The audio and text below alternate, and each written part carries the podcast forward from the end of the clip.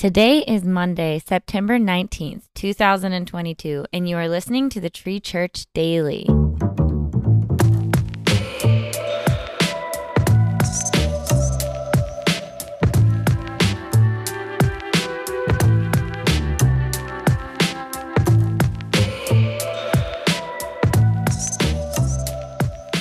We're opening up with Numbers chapter 30, verses 1 through 2, and we are in the NKJV version. Then Moses spoke to the heads of the tribes concerning the children of Israel, saying, This is the thing which the Lord has commanded.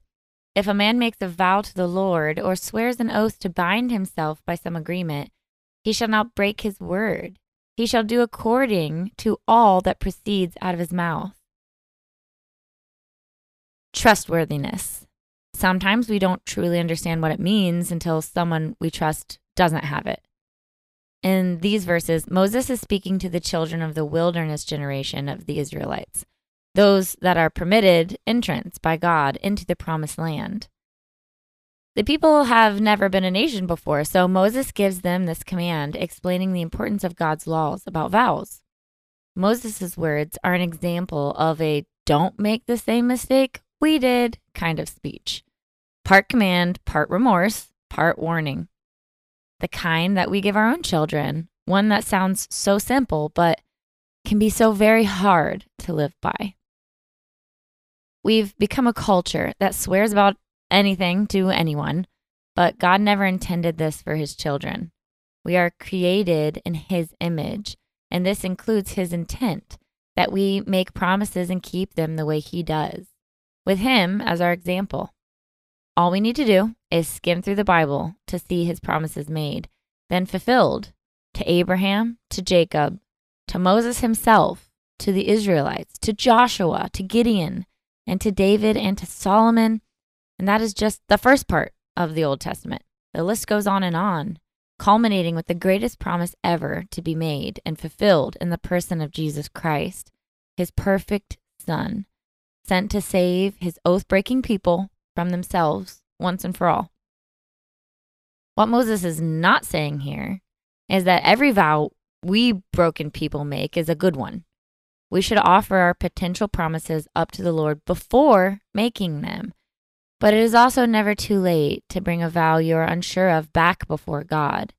Many times I have prayed a version of this ineloquent prayer Father, I thought I was following what you wanted me to do and where you wanted me to go, but now I don't see it clearly and I need your help getting me back to where you want me. God always responds to humility and the earnest desire of wanting what he wants, and his response typically comes in a gentle nudge of his Holy Spirit.